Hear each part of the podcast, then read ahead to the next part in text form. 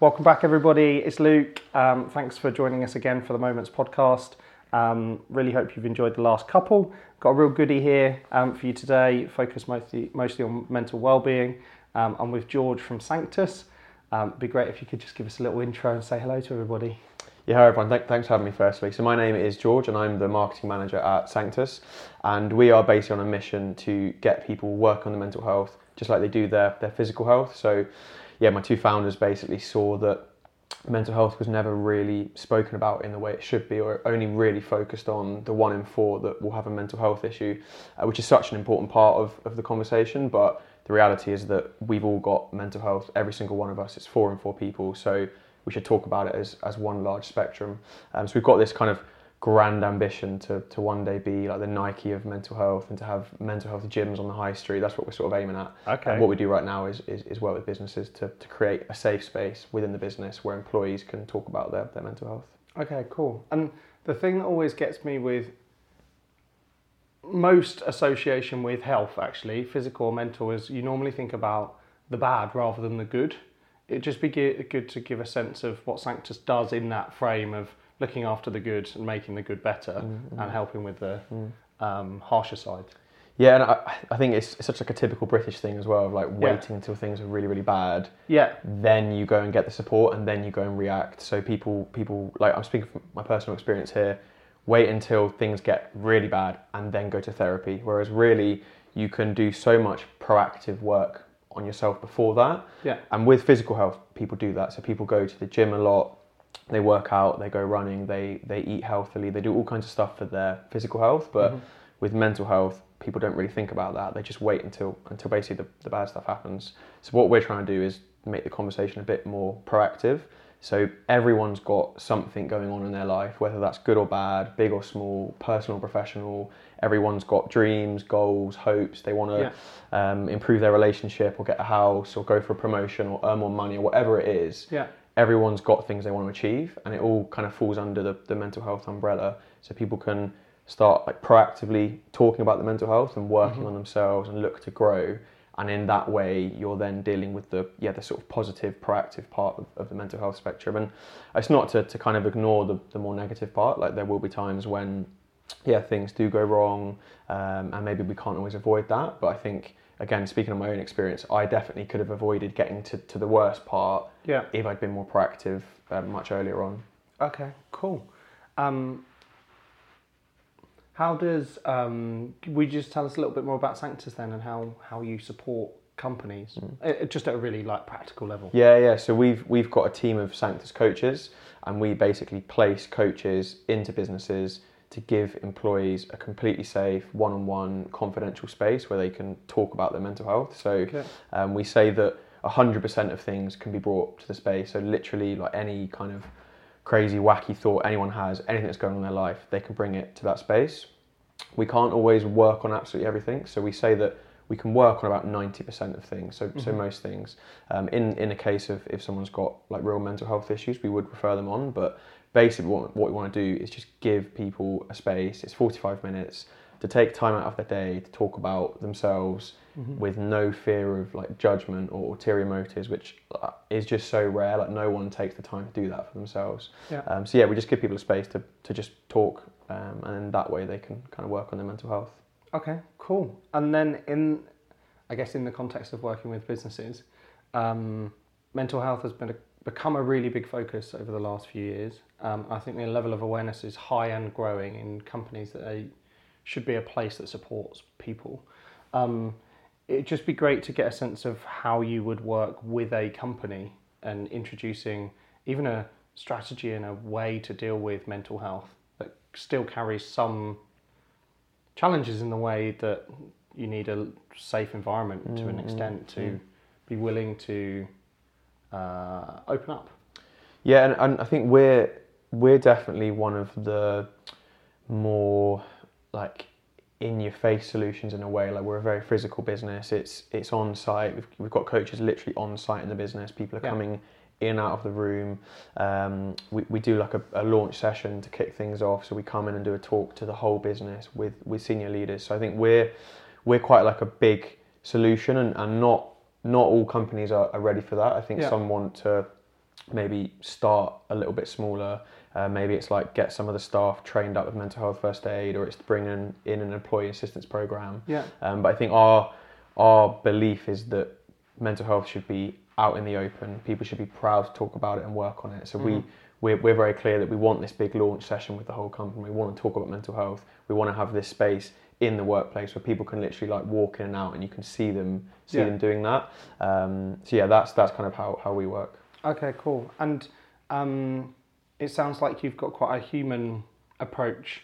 There's also quite a lot of tech players. It'd just be interesting to get a sense of why you picked this route, and then how the advantages and disadvantages maybe that has. Yeah. It's such a good question. I think it's funny because we're not an easily scalable business. Like, it's not easy for us to roll out globally. There's obviously other people in the space who basically click a button can roll out globally. But I think we just feel that there's absolutely nothing that can replace like real, genuine human connection. Like, it just, there's no app or like online tutorial course or whatever that can ever replace that. And I think everyone that's at Sanctus has had their own experiences with their poor mental health.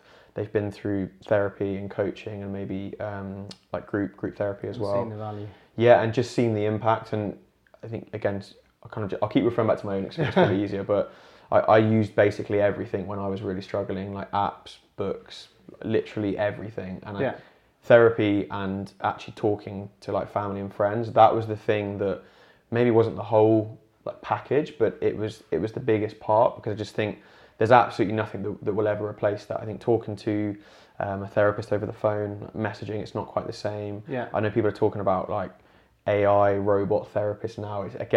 It's not quite the same. So that's our kind of our thing is that physical human connection is basically what makes the world go round. Yeah. But you know, we like tech is important, and we rely on like a booking system and stuff like that. So tech is very much needed. Yeah. And how do you think about explaining to people why, as an organisation, you should do it, and why, as an employee, you should do it? Like, there's a value proposition on both sides of the equation that you're still talking to about. Yeah, so I think for the employer, it's kind of twofold. One, the thing we sort of lead with is that just like morally, it's the right thing to do. Like, you kind of have a duty to look after your people, and what we always say is that someone else's mental health isn't your responsibility, but as an employer, you at least have a responsibility to create an environment where they can look after themselves. So I think morally, like that's part of it.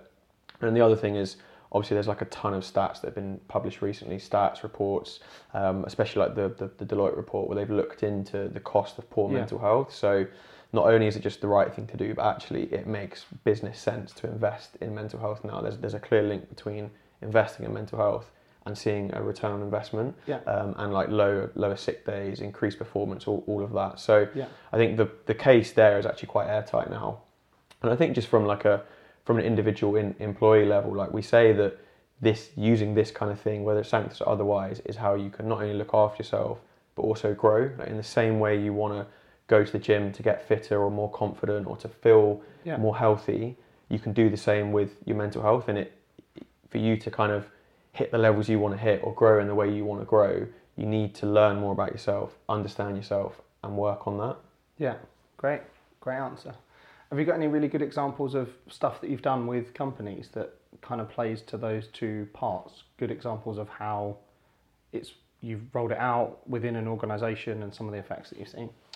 Yeah, so there's one business we work with. I won't say the name. I don't know how much I'm allowed to share. But basically, they brought us in, and we've been working with them for a year now, and they've said it's the best people initiative they've ever brought in, like the responses they get. Yeah. So from a kind of qualitative point of view, it's worked really well. Sentiment's amazing. Yeah, the feedback we get is incredible. Like, I think when we get stuff coming through, people saying, this has literally changed my life, that there's almost like nothing better than that. Yeah. But then they've also said that us coming in, the other benefits and services they had, particularly around wellbeing, which weren't being utilised, their use has now gone up. So the cost of those services has come down. So that was like a great example of when we went in, and actually from a quantitative and qualitative point of view, it worked perfectly. Yeah. I think we always try and stay away from the stats and the numbers if we can. I think we don't want mental health to be attached to this reduced sick day or improved performance point of view. Yeah. We know it should be done because it's the right thing to do, but obviously there is that like business side of things as well, which we can't. There's a great podcast on. Do you know Bruce Daisley? No. So he does Eat, Work, Sleep, Repeat as a podcast. Good name. It's a very good name. And he's just written a book on the joy of work. Mm-hmm. And he had a guy, I'm sure he's a professor, I think he's called Rob Brind, on evidence-based management. He's at London Business School. And it gets to the heart of this question, which is your basis for investment one of moral gain or economic gain? Because if you can't be explicit on which one of those it is, it will always blur to economic, because the way in which business systems are structured around return on investment. So if it is genuinely a moral one, don't try and tie it to commercial gain. It's just fascinating because you're holding true to that point that it's you're not doing it because, you're just doing it to make sure that the value's felt amongst employees. And I think if your motivation around bringing in a mental health initiative is only economic, and if you're saying I'm bringing in this thing to improve performance, then the initiative is always measured against performance. So maybe the performance doesn't quite increase, but people's well-being might improve, but you almost don't see that. So I think it actually becomes quite dangerous when you only look at the business side of thing to the mental health conversation. Yeah, completely. So the next one I want to talk about is slight selfish interest. It's about Mo.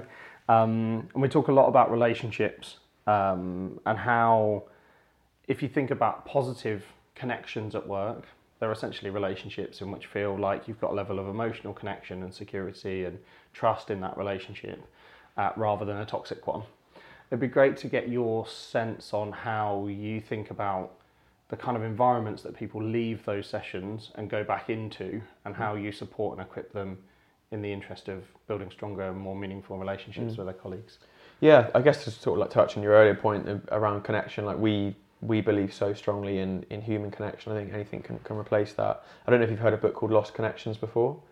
So I won't go into the whole thing here, but the basic premise of it is that the author argues that the increased rates of like depression and mental health issues around the world are actually due to our like loss of connection. Right. People are almost less connected physically than ever, and that's what like that explains the increased rate of depression almost. I know there's other factors into it, but I think it's a really, really strong argument, and that's why we always want people to remember like that human to human connection. So I think our dream is that actually people don't have to kind of use the Sanctus space as like a crutch, that they go into that room, they can finally be real and connect, and they come out and it's back into a toxic environment. So I think we do a lot of work, you know, we're not culture changers, but we do a lot of work to try and change the conversation around mental health within the business. Yeah. So that actually, and it's worked. What we've seen is amazing is that people are now talking to their colleagues or their managers about their mental health. Yeah. We've got people kind of shouting over the desk to each other, like, guys, I've just had a meeting booked in, I can't make my Sanctus session, who wants to go? People are now talking about mental health to each other. Yeah. We hear from our kind of points of contact in businesses that actually people are now coming to them to tell them about their mental health struggles or any issues that are going on. So I think that's what is amazing for us, is that people want to have these conversations, whether it's about mental health or something separate. Yeah. People want to be able to talk, but often it's fear of judgment or shame that holds people back. But actually you give people the space and the permission, one person starts opening up, and it creates a culture of permission where people can finally have the conversations they want to have. And I just don't think anything can replace that. Yeah, so we often talk internally about like socially sanctioning. Nice. Because people talk about culture in its grandest sense in big organisations, but most of the way that culture is felt is in the interactions in those relationships that you have. If my relationship with my boss is really difficult, then I'm going to be less open. But equally, if my relationship is really good, but nothing's kind of blessed me to say that this is okay to open up a mental health conversation, there's social sanction, there's normality, then you probably won't. How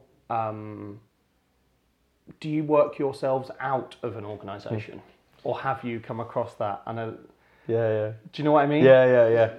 I mean, no, like we not yet. I think our you know, our hope, I'm sure every business says this, but our dream is that like Sanctus should be forever. Like really, there's never a time when there's not something in your life you don't want to work on, whatever that might be. So I think we want Sanctus to be forever. We're 4 years old. I think we haven't yet seen if there is like a life to Sanctus and like what the sort of average lifespan is within a business. Like the businesses we work with, we've stayed with, we don't work with a few anymore, but that wasn't for reasons of it's just not working anymore. So I think it's not something we've seen, and we'd hope not. But you know, if it got to the point where actually like everyone was just talking to everyone all the time and we weren't needed, then I'm almost like, great, we sort of achieved the mission of changing the perception.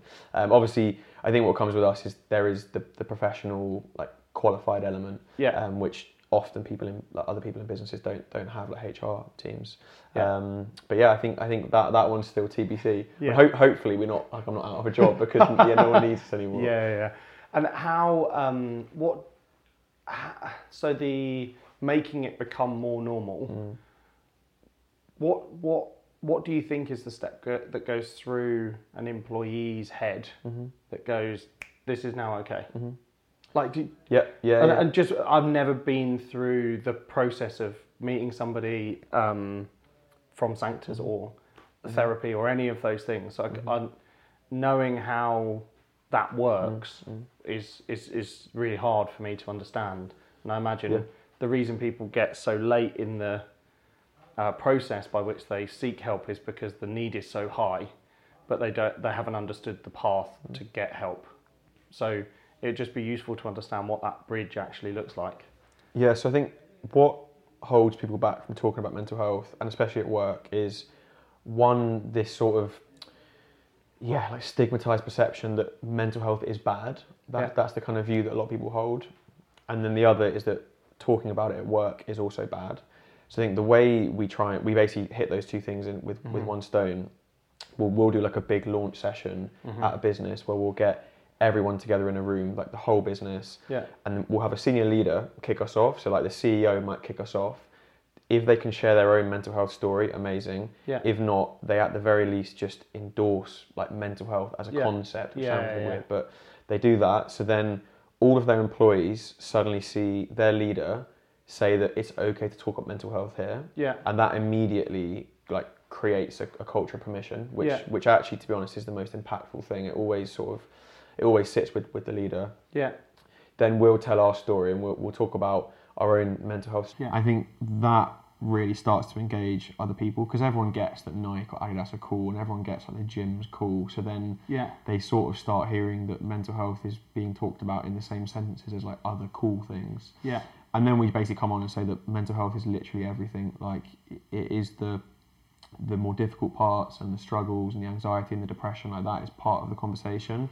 But it's also how you show up at work, or if the kind of boss you want to be, or if you want to go for a promotion, or if you're worried about your sales figures, or you've had a fight with your girlfriend, or whatever. Like, it's literally all mental health. So I think when we present it in that way, and we say that whatever the thing is that's on your mind, like good or bad, it is big enough for you to talk about, and that's okay, then I think people, it's sort of the perceptions literally shift in their mind. So they're told that they can talk about what they want, their boss has endorsed it, and from there, it always works like really, really nicely. In the very, very early days, we just put coaches in businesses without the launch.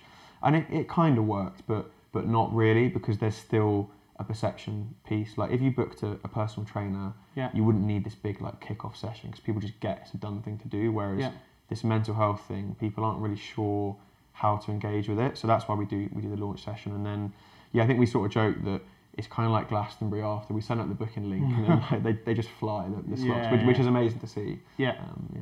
And how do you describe what mental health is?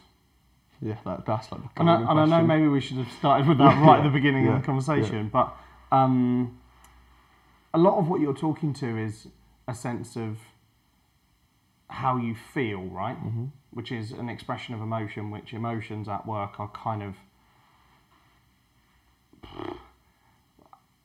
you're encouraged to be highly rational, think about stuff through an objective, data-led lens, and not think about things from in an emotional context often, which is kind of counterintuitive to what engagement is, which is like absolute passion or something. But how are you describing what mental health is to break the stigma quite quickly? Yeah.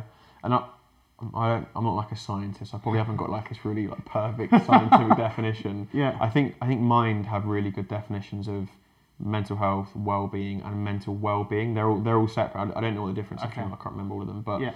I think the way we just say it like really simply at a launch say is mental health is literally like whatever is going on for you. So if something is on your mind or is at play in a situation in your life, then it is mental health. If you can think about it, it's mental health. So I think for a long time, mental health has only been associated with mental ill health and with depression, anxiety. I think if you say to people, what is mental health? They'll often say, oh, it's stress or it's depression. Whereas I think for us, we say mental health is literally anything, like any way you feel, any way you experience a situation, the emotions you have, the things you're thinking about, the things you've got to go through. It's all mental health in some way. So like I've had coaching sessions about like public speaking because it makes me nervous, and then we talk about the nerves and the anxiety and then the actual public speaking part, and all of that comes under my mental health and my personal growth and personal development. So I think it's almost like life. It's just literally like life. Basically. Yeah. Okay, that makes sense. That's good. That's cool. It would be good to just get a sense of HR teams. I think with the growing level of awareness, there's quite a lot of pressure to have an answer for it, like a strategy or an approach.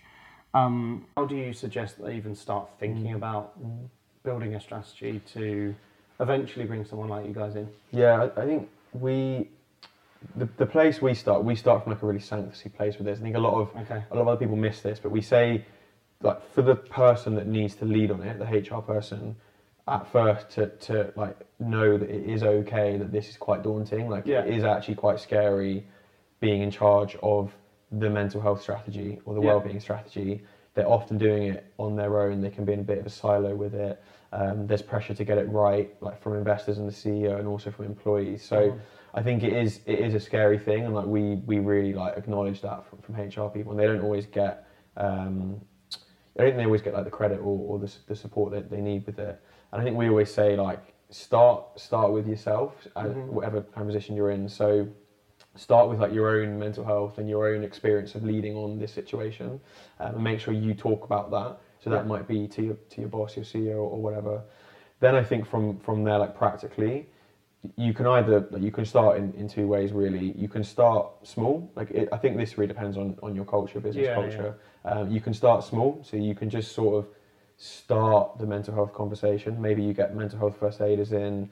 Maybe you book a public speaker, like a one-off talk. Just kind of get the conversation happening, and you can sort of slowly start building up to a bigger program. Yeah. Or you can just start with a bigger program, which is that's kind of us. We're the bigger program. We've had some businesses who start with us. Yeah. That's their big thing. They've never done anything before, and then bang, they have a big talk, senior leader, and then coaching sessions. Yeah. Other people have said to us like, you're way too much for where we're at, so we're going to start smaller. So I think take stock of your own company and what people want, what the individuals want, what your culture's like, how much budget you've got at the moment. There's no one set blueprint for what good mental health looks like within a business. So I think all you can do is what feels right for your business and just start there. But I think what we don't agree with is tick box exercises. So just doing it for the sake of doing it, or doing it for employer brand. It's good PR, then you're just set up to fail, because employees can see right through that, and you probably could have got away with that, 10 years ago, but now like if you do something like that, it's on Glassdoor, it's out on the news, whatever it is. So I think as long as you're doing it from the right reasons, then you almost can't really go wrong however you do it. I think the dream is that every business has a strategy. If it's not right away, they need to build up to it, that at least one day covers the whole mental health spectrum. So if you do have an employee assistance program in place, great, but that's quite a reactive measure. You do want to start thinking about having proactive support in place as well. So whether you start small or big, just kind of aim for accounting for the whole mental health spectrum at some point. And then I've got two last questions. Cool. One is, my physical health goes in peaks and troughs, in that I try and be reasonably fit and probably don't eat that healthy, which means that it goes up and down, up and down. Mental health, I suspect, is somewhat the same though, right?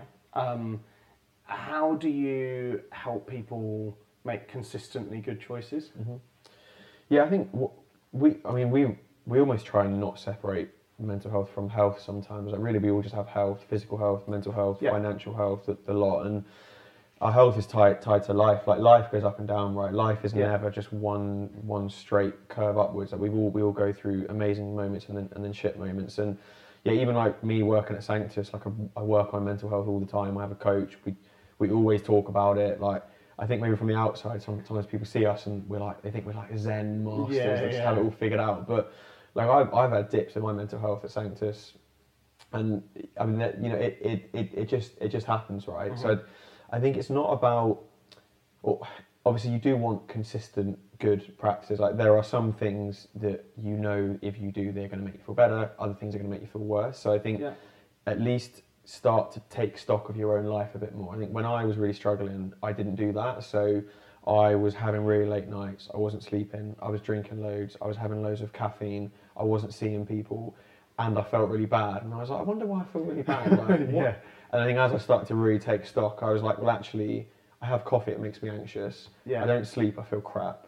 So I think I really started to take stock of my own life and what makes me feel good and what doesn't. And that's something I have in practice. Like every single day now, basically. Like I really want to join in on like the coffee culture everyone has, but it sends me really, really loopy, so I've avoided doing that, and that's really helped me look after my mental health more. But then the troughs will still come, and I think it's just letting people know that is okay. Like it's okay if you don't feel great, it's okay if you're having a trough. Don't beat yourself up about it. Like it's a natural part of life. So I think it's just sort of, people like to beat themselves up or judge themselves or shame themselves. I think it's just like taking the pressure off yourself a little bit, and just doing what you know is right for you in that moment. And that might mean that you do some things that you know aren't great for your mental health. Like maybe you are going to go on a big night out, and you know you're probably going to feel a bit crap the next day, but it's what you needed in that moment, maybe to connect with your mates a bit more or whatever. So I think people can only do what feels right in that moment. Yeah. Yeah, indeed. Okay, cool. And end us with one last question, which is, if you could give us your top learnings on mental health in the workplace and any top tips for listeners that they could take to their organisation, it'd be great. Yeah, so the biggest thing with mental health working within a business that we've seen, it is with leadership, like leadership buy-in. So much comes back to the leaders. So obviously, like practically, they sign off the budget, but also they kind of, well, they do create the culture, or they at least set the culture, or people look to their example for how they will then act at work, and then that sets the culture. So if they see a leader that is working 7 days a week, says that talking about mental health is bad, then they will feel they have to work really hard, or they can't talk about mental health. So I think you do need senior leadership buy-in, and obviously that's not necessarily something you can just do overnight. Like if leaders aren't bought in, that can be quite a hard thing. But I think that's why some of the recent reports that have been published, like the Deloitte report, is really, really useful, because if you can't engage a senior leader on an emotional level, you can at least prove the business case of mental health and say, and I see how you can relate that back to your own business. So you can look at your own stats and say that, you know, our attrition rates are well above, like our turnover rates are well above the UK average. Like what is going on here? You can look at what that's costing you in pounds, talk about that, and then they get that, and then you kind of have the endorsement to bring something in from an emotional level. So it starts with senior leaders. Like that's really, really important. And I think for anyone looking to get started, like just start the conversation, however that might be. Maybe it's just emailing a blog around that you've seen, a good blog of someone opening up, just email that around to the team. Or it's just getting everyone like going for a walk around the park together with no mobile phones, because that's good for mental health. Just kind of start the conversation, do something for mental health, whatever that is, even if it's just a blog post, and then it just slowly starts seeding like seeding the culture change, and then you can work up to a bigger program. Thanks ever so much. I really appreciate it. Look forward to you guys joining us for our event on Wednesday. Thanks for joining us. Thank you.